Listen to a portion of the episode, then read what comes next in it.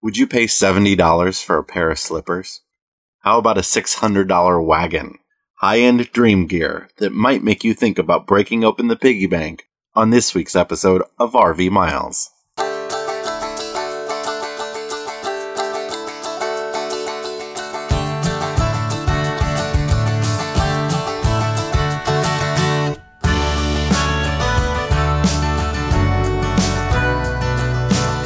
Hi, everybody, and welcome to RV Miles, your home for RV and camping news, reviews, travel guides, and more.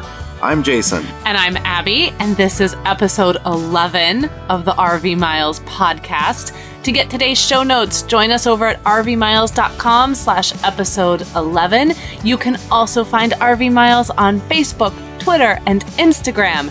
And if you want to keep up with Jason and I as we travel around the country, you can do so at ourwanderingfamily.com. And we are also on Instagram, Facebook, and Twitter. On this week's episode, we're going to talk about some some high-end fun gear that might be a little on the expensive side. It's, also known as everything Jason wants to buy. it's not all bad. Some of it's, you know, not too terrible. Some of it's going on your Christmas list. Put it this way, none of it is the the most expensive thing is the $600 wagon. Did you just say $600 wagon? Yeah. All right, sign me up. Let's go.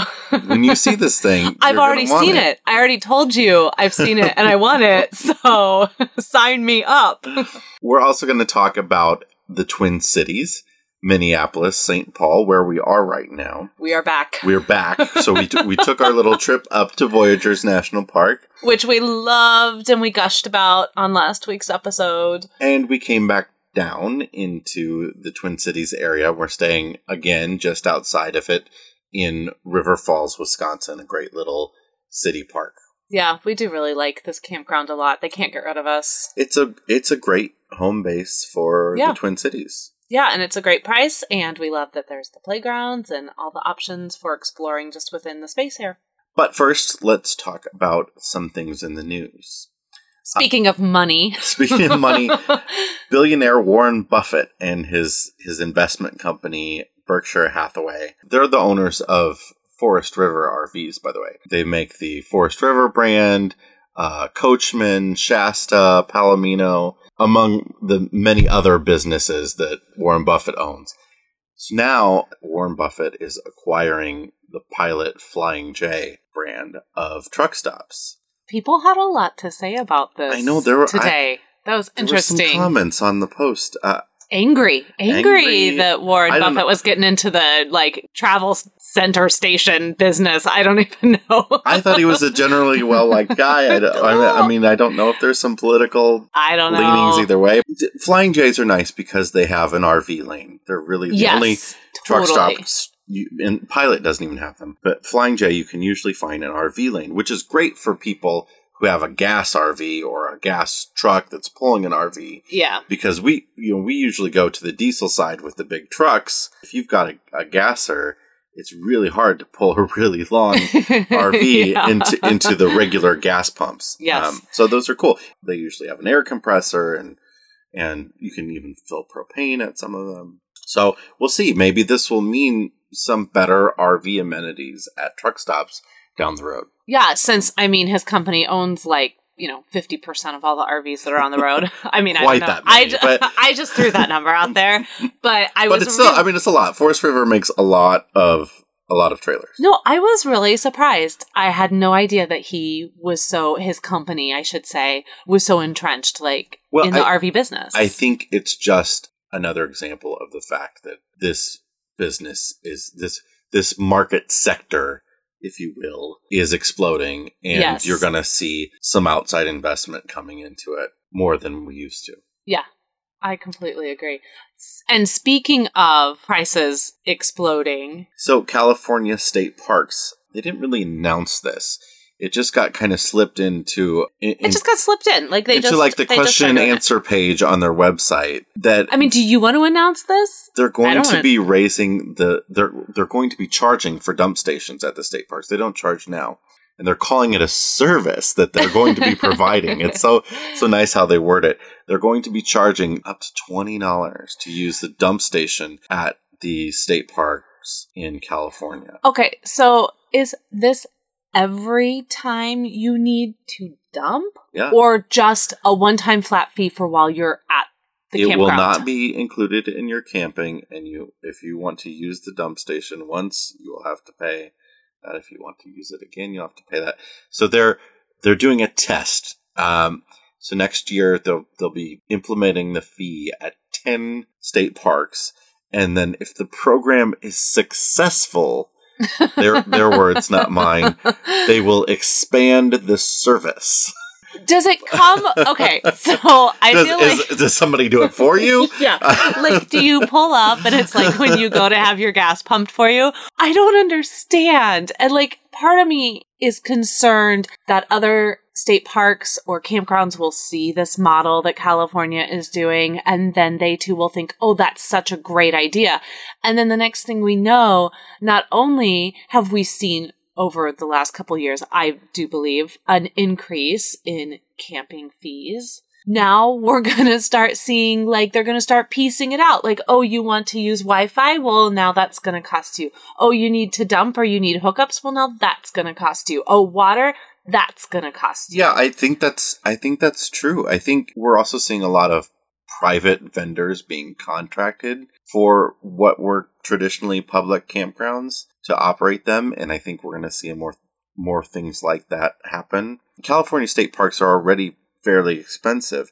One of the nice things though in California they do have a pretty good accessibility to free dump stations at their rest stops. But you know, if you're camping at a state park But- and you, you want to stay for long enough time that you're going to be dumping multiple times, that can get kind of ridiculous. I don't know. But I, I mean, I think this. I don't know. I I'm interested to see what happens because I think this. I think twenty dollars is getting into the territory Ugh. where you're going to have people, you know, illegally dumping yes. on the you know, ground to avoid the fee. That's a really good point. I don't know. I am not a fan. I'm not a fan. I'm going to go ahead and say it. I think it's kind of, I think it's crappy that they're doing this. well, I think we're going to see that people aren't going to be paying for them, and then they're going to realize, you know, it's going to be a market issue. The market, the market cannot sustain twenty dollar fees at the dump station, so that they will, so they will be lowering the price. I don't uh. doubt that they'll keep a fee, but I'm sure they won't be keeping it at twenty dollars because I can't imagine that many people paying it. No. All right, so that's the news for this week, and uh, we're going to go ahead and take our break here. And when we come back, we are going to go through our really awesome, super cool list of expensive stuff. I love how our news was billionaires and dump stations, like two completely different ends of the spectrum. Let's just take a break and think about that for a minute. We'll be right back with the answer to last week's brain teaser and our list.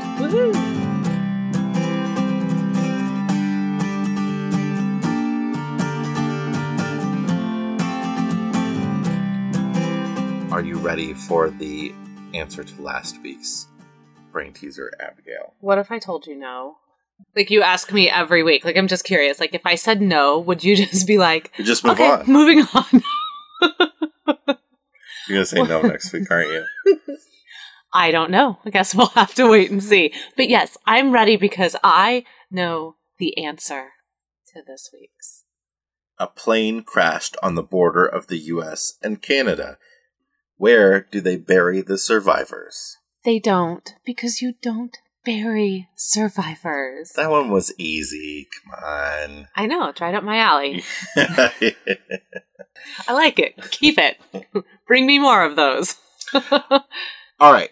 I have put together a list of things that I want. It's important to note that I put this list together. yeah, this is again. This is sort of like the these two lists. Last week we did an inexpensive, and I'm air quoting RV gear list. I kind of took the lead on that list. Well, Jason has taken the lead on the list this time. In fact, there will be items on here that, as we talk about them now, will be items that I haven't because I haven't seen the list yet. He's kept it secret. He's kept it under She's lock seen and a few key. things. She knows a few things on the list. but- So, if you ever want to get an idea of what like Jason and Abby are like on the road, there's Abby's inexpensive list and Jason's soon to be famous expensive list. Okay, so it's not all expensive. It's not that ridiculous. Most items are under two hundred dollars. The most expensive thing is six hundred dollars. and I know that sounds like a lot, but there there's RV gear out there that's you know in the thousands. This, and this is, true. not. This is true. But we are we are not people who generally go and buy thousands of dollars worth of RV gear. But, But, that's of- okay. But if you are, that's fantastic. I mean, Some of this is great stuff.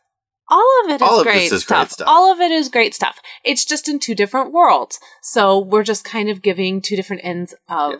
The RV spectrum right now. I think some of it is is very much worth the price. Case in point, we talked about this product last week as a sort of a teaser preview to this list. The BioLite Fire Pit. It's not available now. It's in Kickstarter mode, though BioLite funds all their products through Kickstarter and their And they will be funding this will- one. this one won't be happening. Yes, because they needed a hundred thousand dollars by October twentieth, and it was an all or nothing on Kickstarter. They currently have one point five million dollars towards their goal and almost sixty five hundred backers. So this product will fly, and everyone can sit around their campground on their app, controlling their BioLite fire pit. So yes, it is a fire pit that you can control with a Bluetooth app to your phone. It is it's a it's a smokeless fire pit. That's what's my favorite. It has part. air jets that blow into the into the fire that keep the fire hot. It burns it efficiently so you get more heat out of less wood and there is less or no smoke. Really cool item. I think it's going to be a game changer for RVers and that's why it's my number 1 pick for this list. I'm behind on this one. I mean, if anyone listened to last week's podcast, you know that sometimes I don't like the smell of the fire, especially when it gets all over your clothes. So the only way to get it right now, you can you can pay 200 bucks to their Kickstarter and you'll get it sometime next summer. You'll get it sometime in 2020. no, if they say next summer, and it will, if you fund their Kickstarter now, it will include cover that's solar powered to charge the batteries for the thing. There you So- go. This next item, it's sort of in the same vein, is is a fire pit item that I had thought would be really great when I came across it for campers that I don't see anybody out there with. This is a cover for fire pits. And you can find a few different versions of this. They're sort of made for home fire pits. You know, you might have a, a stone one at home, or you might have a, an elevated portable one. And they're essentially a round, flat piece of steel that you can throw on top of your fire pit, and it puts out the fire, it snuffs it out, and it protects it from little legs running through it or falling into it, um, or from rain getting into it. And and you know, if you only burn half of your fire, you want to save the wood, you throw the cover on. The rest of that wood's good the next day, even if it rains overnight. I think that's such a good selling point to it too because you know, often we've had situations where it's like, okay, well, it's not really working out for us to be out here with this fire tonight, and so we do have to put it out. We do have to go in, and then it rains, and then we're like, well, oh, we got a lot of wet wood right here. well, that wood isn't going to be used for a fire anymore. So this is this item that I put on the list is by a company called Firebuggz, B U G G Z, Ooh, and it so is- hip. It is the round snuffer fire pit cover. It's big. It's forty inches, and it's a, just a big circle, flat piece of steel with a hinge straight down the middle, so you can fold it in half. On the fire pit, you can leave it there, fold it in half, or you can fold it in half and put it away in your RV. It's got two handles cut into it, and it's gonna set you back about two hundred bucks. I found some other covers, slightly less expensive, but much smaller. Didn't find much cheaper than this. It was about the best deal I could find, somewhere in like the three to four hundred dollar range. So Whoa. I'm I'm really interested in, in getting something like this. I'm thinking about DIYing something though, figuring out you know getting some sort of plate metal and, we do love a good DIY sort of project around here. We don't have enough of those DIY projects. Moving towards the kitchen, the next item on this list is from Lodge, the company that makes cast iron. yeah, I'm already behind this. Like, I want one of these so bad. They have released a new line of cookware that is uh, it's dual handles instead of the one big long handle. It's two little stubby handles on either side. you have to ask yourself, like, why did it take Why so did it long take so to long? do this? I don't know. But the cool thing about this is without that long handle, it's a lot easier to fit these into a Smaller small- space, like a- our little yeah, a cabinets small in little here. cabinet. I'm liking the 17 inch, which is their biggest. It's their 17 inch cast iron skillet. It's $112. But you could cook any meal in this thing. It's big enough to Oh, you can it's cook so two big. pancakes at once in it. Uh, you don't need a. You wouldn't need like a a griddle. Griddle. You wouldn't need a griddle or anything like that. Uh, but if that's too much for you, that's too big for you, too expensive for you, the next one down is the 12 inch, and it's only 39.50. A little eight inch cast iron pan is so cute. I just want to buy like five of them and then make little individual cobblers. I know, right? and you know, cast iron is perfectly usable in an RV. A lot of people are afraid to bring it along. Uh, we love ours. we We, love use cooking it all iron. the time. It lasts forever. If it gets gross and nasty and terrible or rusted, you just sand it down, re-season it, and start over. Literally, it can last you a hundred years. Lodge cast iron, it's good stuff. It's good stuff. You will get your money's worth out of a $112 17 inch cast iron skillet. You can make a fierce paella in that. I'm like already dreaming of all the things I'm going to make in that over the fire. Over your BioLite fire. Yeah, pit. absolutely. There you go. Do they have like a little, does BioLite have something you can put over the fire to cook? yeah. There's a grill grate that goes on the top of it. Stop it. We're Yeah. done. You better get on that Kickstarter. Next on the list, staying with sort of food items, is a cooler that I really love. Now, you've of course seen Yeti coolers in the stores, super expensive, three, four, five hundred dollar coolers. I want one. They're really pretty and a little extravagant because really, do you need a cooler that costs that much? Yes. I have something a little bit different for you that I think you're going to like if you check it out. There's a company called Pelican. I, I'm familiar with Pelican as somebody who's worked in the entertainment industry. They make cases for high end instruments. You know, you put your violin in one. Um, Yeah, they don't make the big giant road cases, Hospital but they make equipment. the smaller, Yeah, the yeah. smaller Lot- ones. Yeah. any any sort of sensitive gear Pelican makes cases for. And they have a line of coolers and they've had it for a while. You can see some YouTube tests. They match right up there with Yeti in terms of how long they can hold ice and everything. They look beastly to me. They look so solid. Like I feel like I could pick up one of those coolers. I could throw it as hard as I could throw it across a room and that thing would just land upright and everything inside of it would be totally perfect and there wouldn't be a scratch on the cooler. Yeah.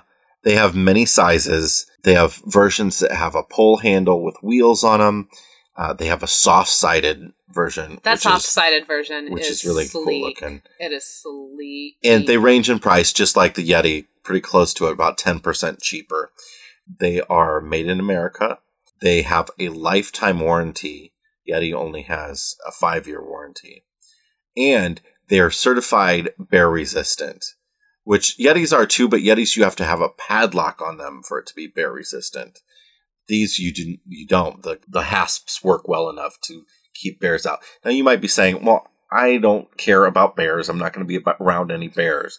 But you're going to be around raccoons, I guarantee it. Oh, And if you want to have a cooler sitting outside, this is the way to you go. better you better get this pelican because those raccoons they know They're smart. they know and they know if there's a padlock on that yeti or not. So speaking of bear resistant, the next item on the list is the world's first certified bear resistant backpack. And again, it's not just for bears, it's for other animals as well to keep it's them out. It's really stylish looking. Like I would look at that and I would not think, "Oh, bear resistant."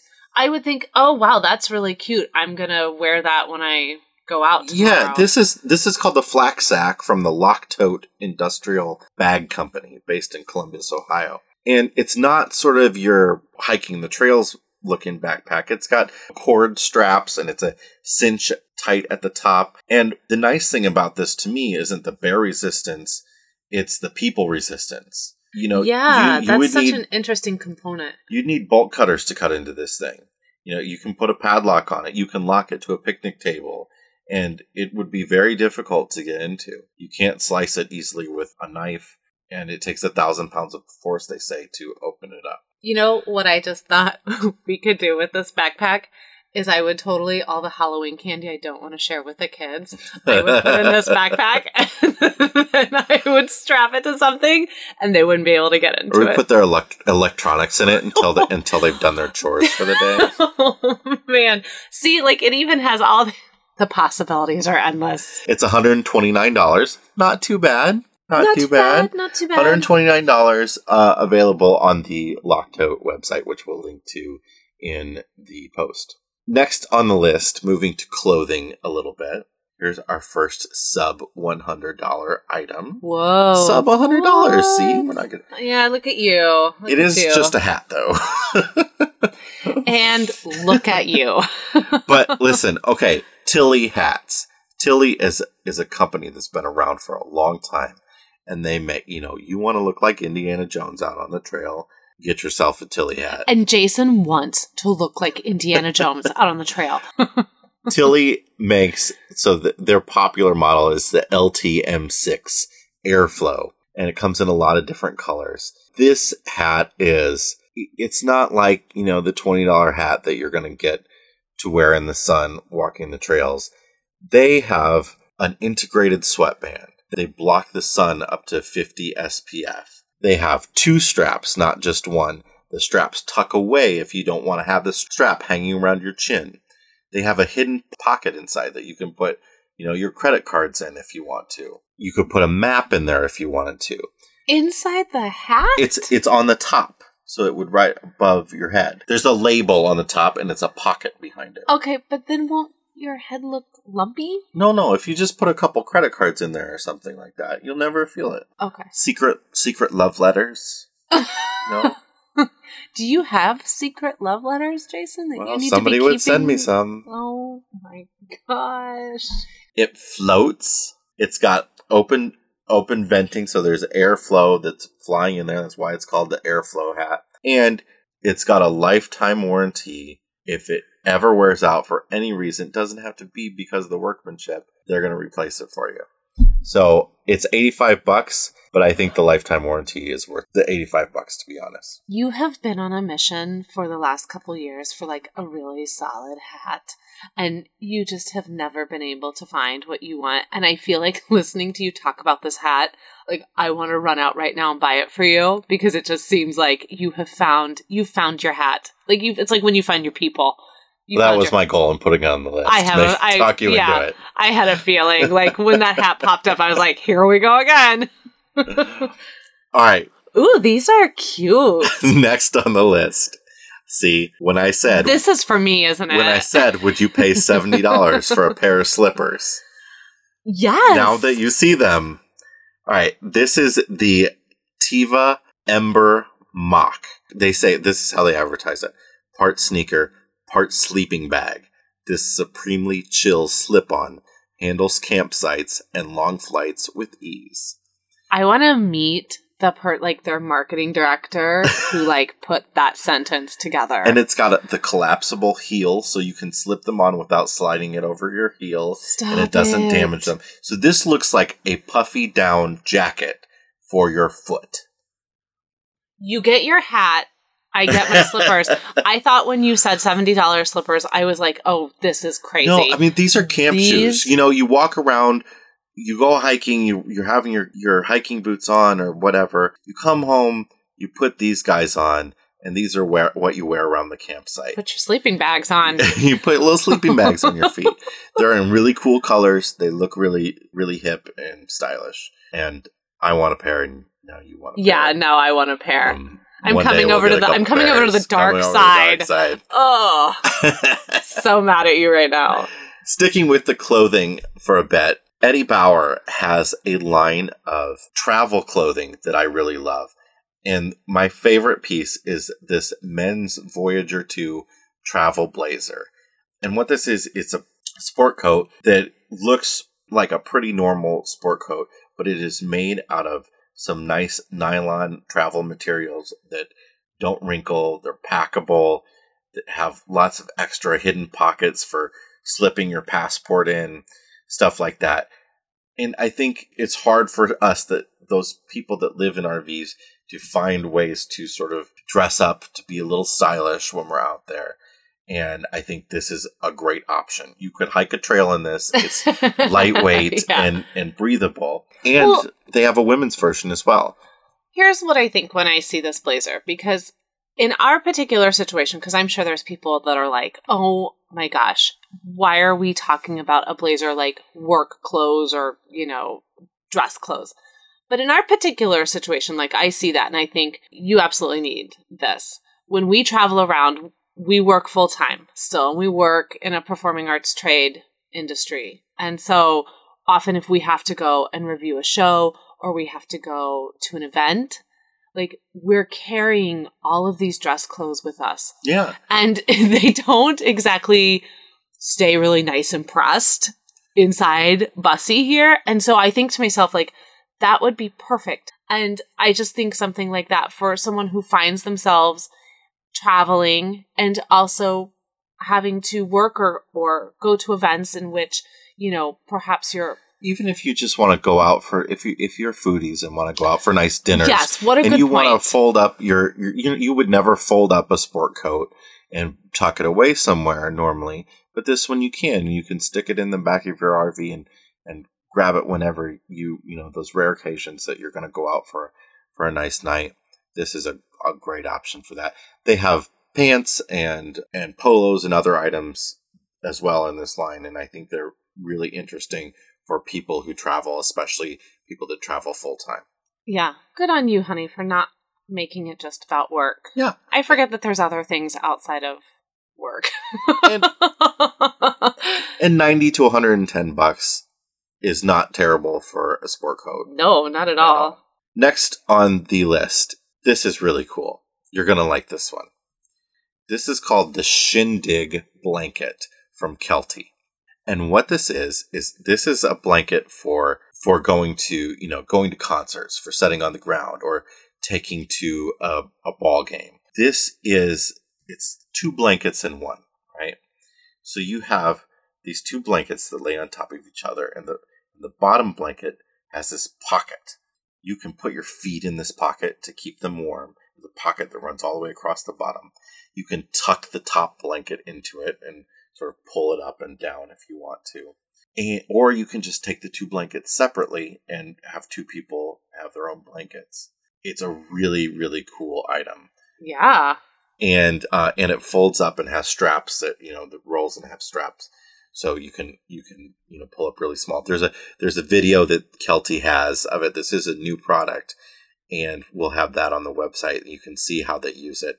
Um, yeah, looking at it rolled up, it is actually really quite compact for how big it looks, which is something about Kelty that we have found when we use their brands that they're really good about like being able to compress everything into a little small container bag to carry. Exactly. This is, you know, this is something you take with you to a music festival, um, that type of thing, or to sit around, the, just sit around the campfire, look up at the stars with your little Teva slippers on.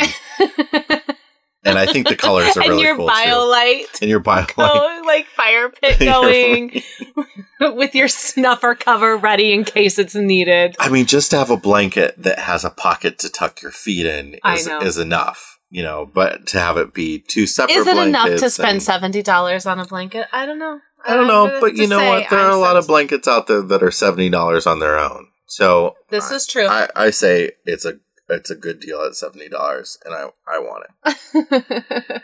All right, finally, last item on the list. This is by a company called Veer, and you already want it. I can tell. I want it. This is I the most it. expensive item on the list. This you've you've all seen those collapsible wagons that you know they're fabric wagons that The little red wagon that collapses. You and they sell them for about fifty bucks at Walmart. Yeah. This is a combination of one of those wagons and a high end stroller. It's and ingenious. made to be a little bit off road so it's it's a so they call it a wagon stroller crossover called the cruiser and you can the the cool thing about this it folds flat uh, it has a telescoping handle the cool thing about this is this is a stroller that is a the first in its class the first in the sort of wagon class to have the to meet the ASTM stroller safety standards and is JPMA certified. I don't know what those acronyms mean, but but they are companies that certify and set standards for strollers. So they have three-point harnesses inside them. They have you can latch a car seat into this thing. You know, if you That have- is such a big deal to me. I mean, we don't have car seat babies like that anymore, but I just think to myself, man, that would have been the thing to have because one of the saddest things for me to part with when we were downsizing to go on the road was to say goodbye to the double stroller. Right. Like when I had to send the city mini double off, I came back into the house and I I shed some tears. They even have a bunch of cool accessories for it. One that turns it into a bassinet, a sun canopy. They've got you can put up to six cup holders on it. They've got a drink and snack tray for the kids. This wagon will make me have another baby. Like I'm all, like we need to have another baby just so we can go get this wagon. You're looking at me like I'm crazy. It's cool. I mean, this if you are a full time family on the road, this could easily replace a double stroller. Absolutely. And from what I'm reading on here, it does say it'll hold up to 110 pounds of precious cargo, but it also weighs less than a double stroller. Yeah. It's folded up, which And is huge because those double strollers, they're heavy. And a lot of They're them, heavy. and a lot of them, and a lot of wagons have tires on them that need to have air pressure inside them. These are airless tires, so they're all they're all you know solid rubber, so you don't need to worry about getting a flat on this thing. It's clearly very rugged, meant to sort of yank it around on a beach or over Ethan some and gravel Henry would fit in this. easily. Our kids could still be in I mean, we could almost put actually almost all three of our children into this thing and just barely be over the 110 pound capacity. Yeah. Just saying. Yeah. I'm just saying. I mean, in case we wanted to get one or something, like we could find use for it. Well, I think the wagons, the collapsible wagons, are, are super useful at a campground anyway. Just if you know, if you want to go use the showers, you throw your your towels and stuff in there and take all the kids up to the shower. You want to bring your recycling up to the to the you know the recycle bin. You can put your bags in there and, and hold them up. I think a wagon is is a cool idea to have with Yeah. your RV, and I think this is an awesome option. The only downfall is the six hundred dollar price tag, It's really expensive. but that's in the realm of a bunch of other high end strollers. You know, it is. It is. So that's a good one to end with because, you know, it's the one that I was, I really want. so that is available at GoVeer, G O V E E R dot com. Links to this and all of the other products will be available on the RV Miles website on this article, which we will link to in the show notes. rvmiles.com slash episode 11.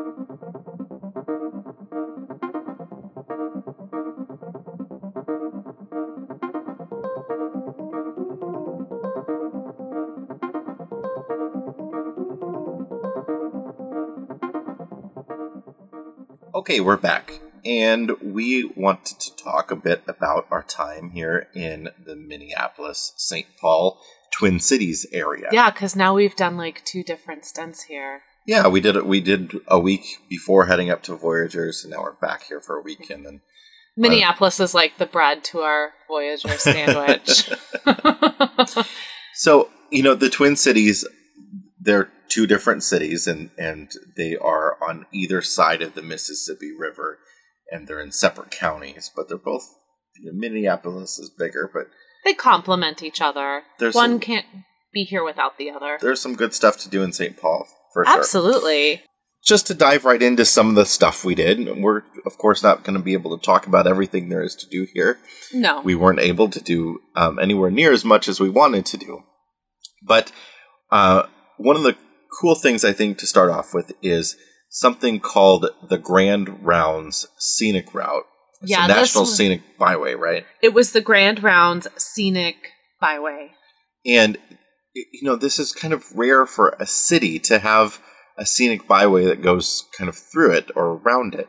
Um, there is a lot of scenery here in Minneapolis, and that's Yeah, the first thing that really touched me. So, there, this is a scenic byway that almost encircles Minneapolis. It follows along the Mississippi River up in this area where it's it's smaller than it is in some of the areas where we Yes. pass south of it, um, but still very beautiful Gorgeous. and it it passes some waterfalls, a chain of lakes, uh, and then comes back around to the river. A lot of cool stuff. There's the mill ruins are near it. Some some old flour mill ruins that you can go to. Yeah, and you know, sometimes we really appreciate just like a scenic drive. We're a family that I think sometimes when we need to hit the reset button, we get in the car and we go for a drive. Yeah. And I think that's for all of us. And we actually, this, when we did this, I think that was a day that we kind of were needing to hit a little bit of the reset button in the house.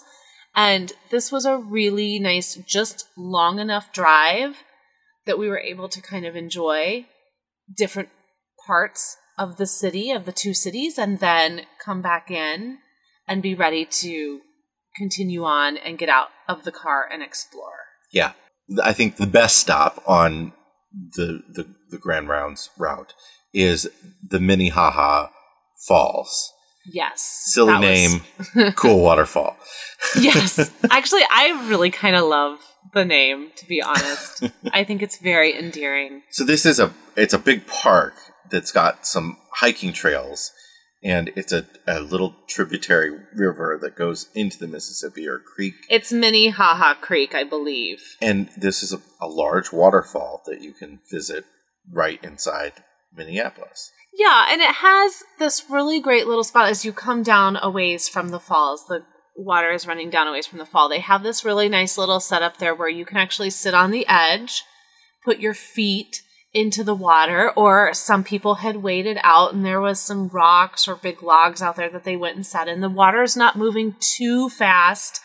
And I thought that was really kind of cool. Like we were all able to just kind of sit there, dip our toes into the water, enjoy the scenery and sort of like everyone else around us having a really great time, and then continue this very short hike that goes over then and get to check out the fall. Yeah, and there's a there's a little restaurant there. There's a, a nice park. Yeah, there's lots of like this is kind of like a nice afternoon. You could spend a whole nice afternoon here at Minnehaha Park. And there's there was a playground that the kids really enjoyed. They spent some time there. There's definitely a few trails to hike. There's a couple of like preserved like historic structures. There's an old train depot from the 19th century. The Longfellow House and the John H. Stevens House are there, so you can go and you can tour. And then they have this great little restaurant. I'm not quite sure to call it a restaurant or a little cafe or it has sort of almost like a food truck feel, but it's it's not. It's a structure. It's called Sea Salt Eatery. And they do nothing but seafood and they don't have a huge menu, but we did not try the food only because the line was so long. So in typical fashion for our family, we went to the nearby pizza joint instead.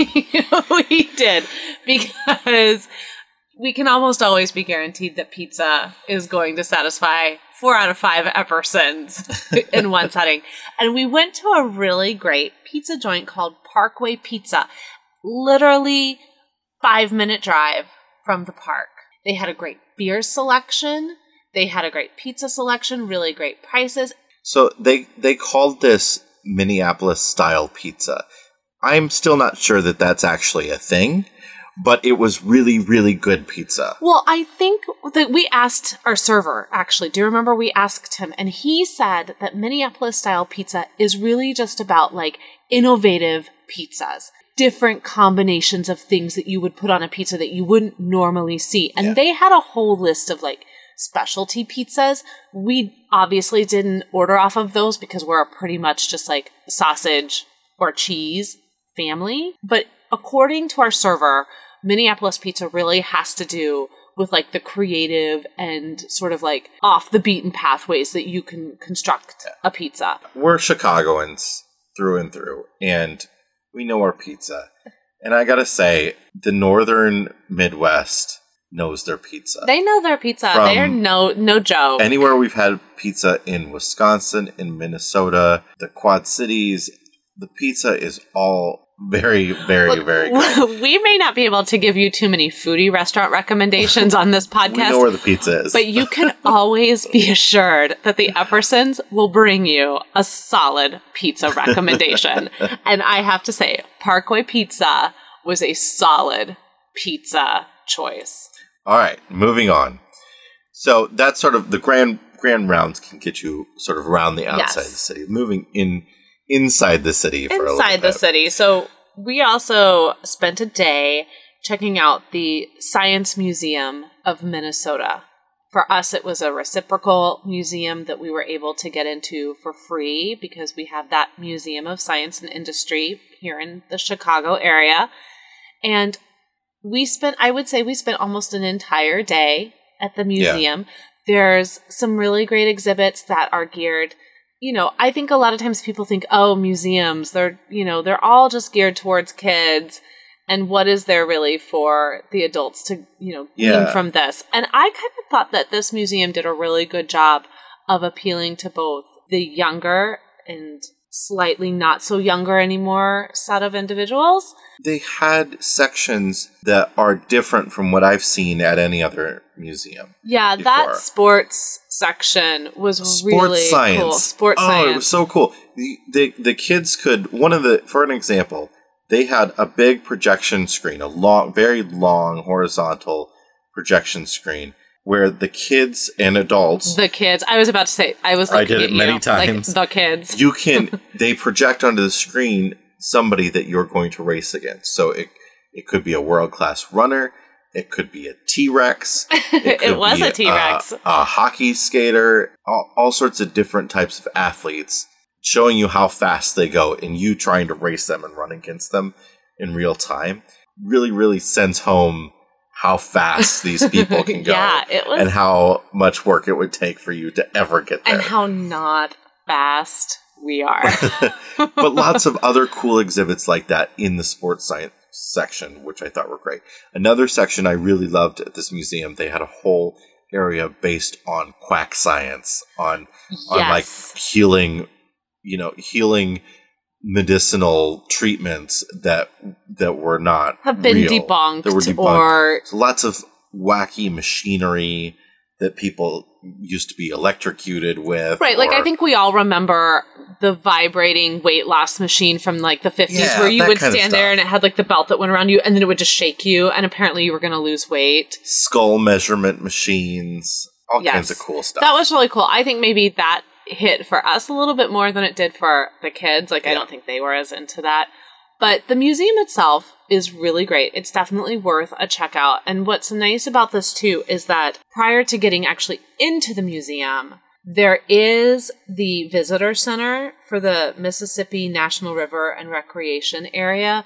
So even if you don't want to go into the museum, you can still pop over into the building and check out this very small but very informative visitor center that's part of the National Park Service.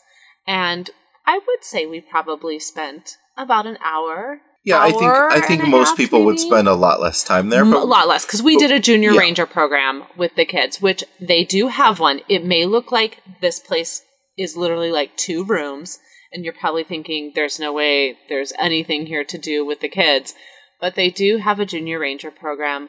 It is very simple to complete.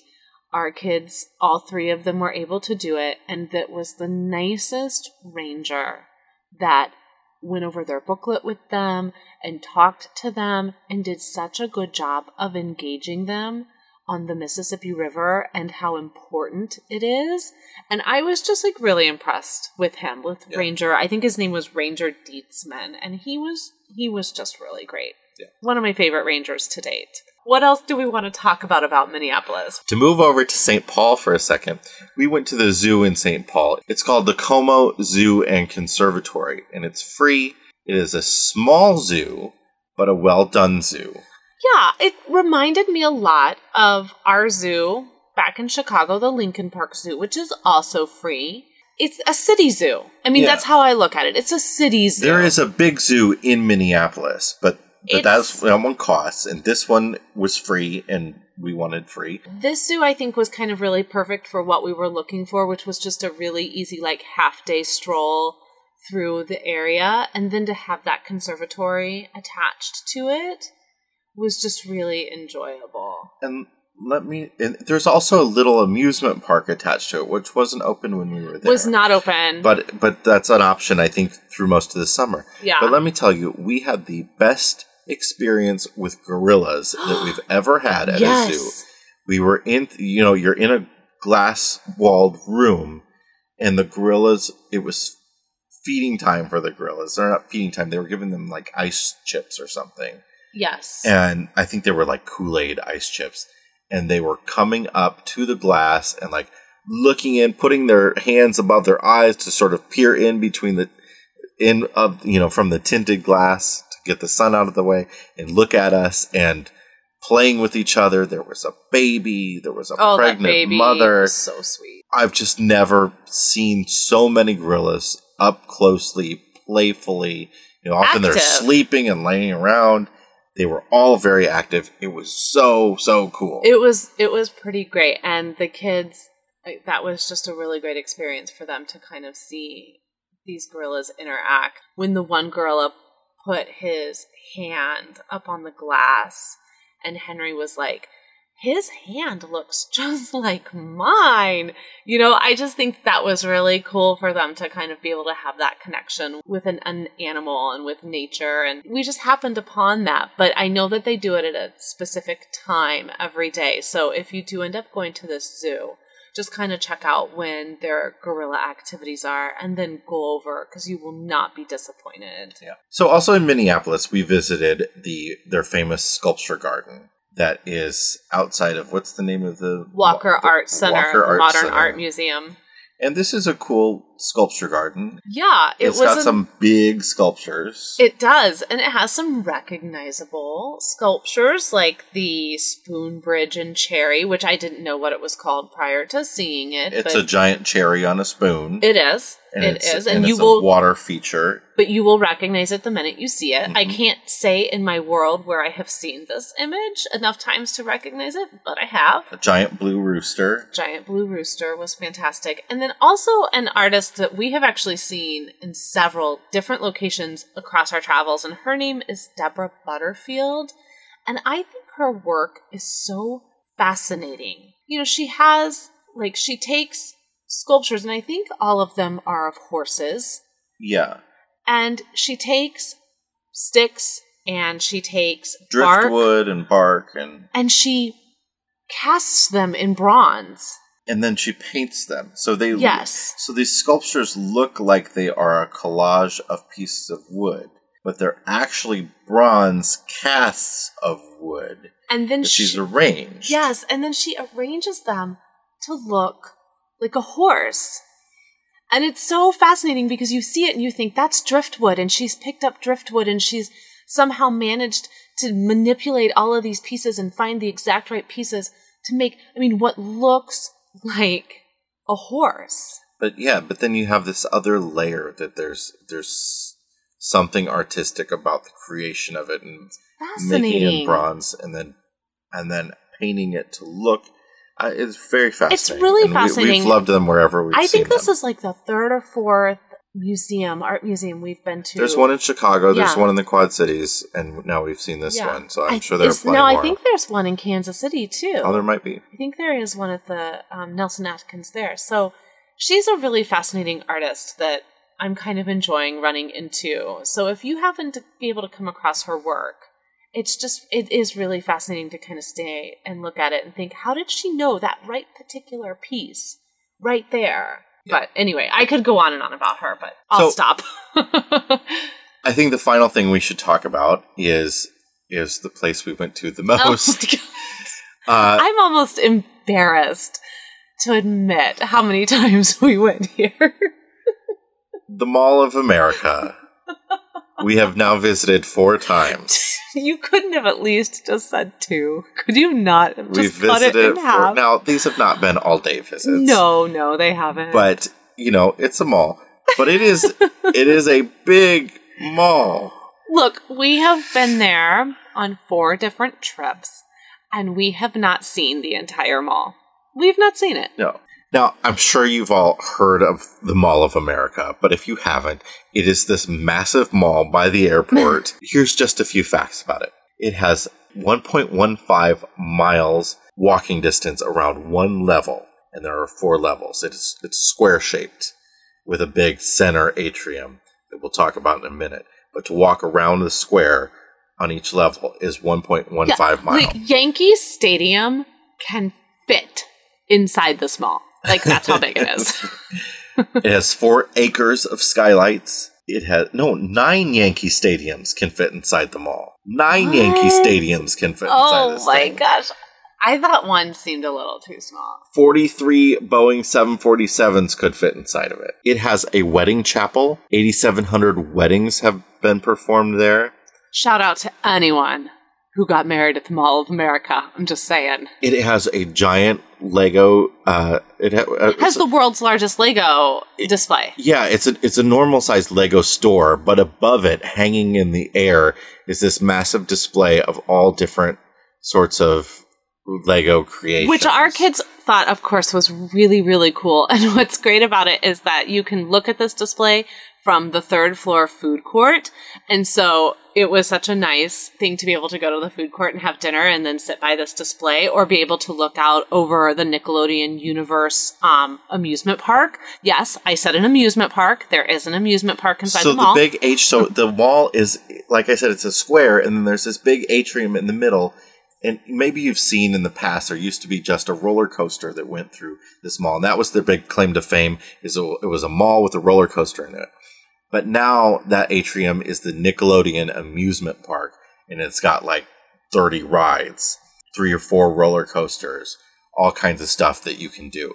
Not only do you have the amusement park, on the upper levels there is there is a multi-level go-kart center. They've got indoor glow in the dark blacklight mini golf. they have like this place is amazing. they have everything. And we went four times.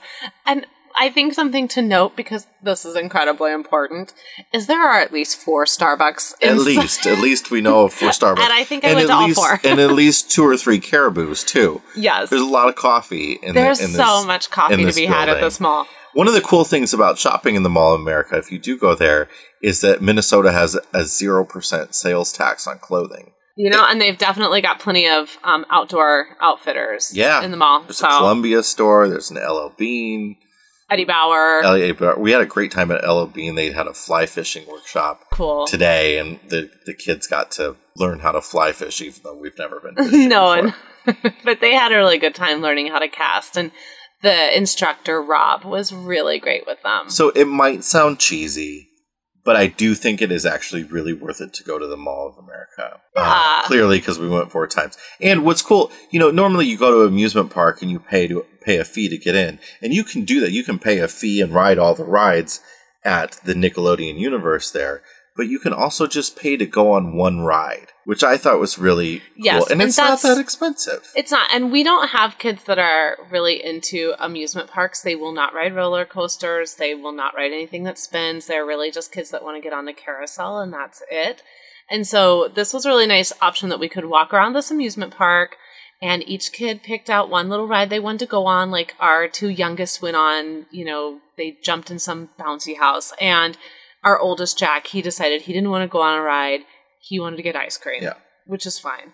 But The, kid rides are all the the kid rides are all three bucks a piece for the most part, and the uh, the bigger rides are six bucks a piece if you're just paying individually. And of course, it's a lot cheaper if you get a wristband.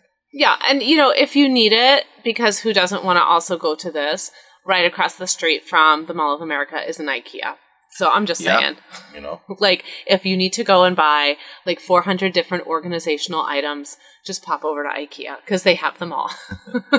but you can clear clearly spend a day or more at the or four different trips if you apparently live in Wanderbus. They also have really great RV parking. I would avoid going to the Mall of America during the day on the weekends or on you know Friday or Saturday night. I would also or anytime near the holidays. Right. Yes. Absolutely. Yeah, Avoid- like avoid that. But going during the week was a blast because there's not a lot of people there, yeah. and we got to do whatever we wanted and have a lot of fun. Yeah, it was fun and it was enjoyable and the kids really liked it. So, So, I, I'm sure people from Minneapolis are like, "Oh, Oh. I can't believe Oh, they spent so, so- much time at the Mall of America when there's so much." But Mall of America is a tourist trap with like normal stores for we're shopping and food and stuff. And we're tourists and we're we're having fun. tourists and we're having fun. So that is sort of just like our general overview of the Minneapolis St. Paul area. There is definitely solid camping because we have been to this campground twice. It's worth it. It's in River Falls, Wisconsin, but I'm sure there's other camping to be had as well. The end. We're heading out of here on Thursday and we'll continue to make our way down Wisconsin. All right, we ready to wrap up with this week's brain teaser. Yes. This one is called The Dunce. As a young boy, Sammy was always at the bottom of the class in mathematics. But later in his life, this fact worked to his advantage. How come? And I'm going to give you a couple hints because that doesn't seem to be enough information at all whatsoever, does it? No. Sammy was giving given Sammy was given a nickname that related to his poor mathematical ability. The nickname later became part of his stage name. This is a real person. So think about that between now and next week and try to tell me who Sammy, who is bad at mathematics, and his name, his nickname he earned for that became part of his stage name. Who this person is. So if you know who this person is, you should email us at editor at rvmiles.com and let us know if you know the answer. the answer to that brain teaser and so much more So much more. We'll be on next week's episode of the RV Miles podcast. We thank you for joining us. We hope you'll follow us on Facebook, Instagram, and Twitter. And if you are enjoying the podcast, we would love it if you would subscribe or give us a five star review on iTunes or even just share the podcast on your social media channels and just kind of help us get out there. But however you do it, thank you so much for listening. We love being here every week with you guys. And until next week, keep logging those RV miles. Bye. Bye bye.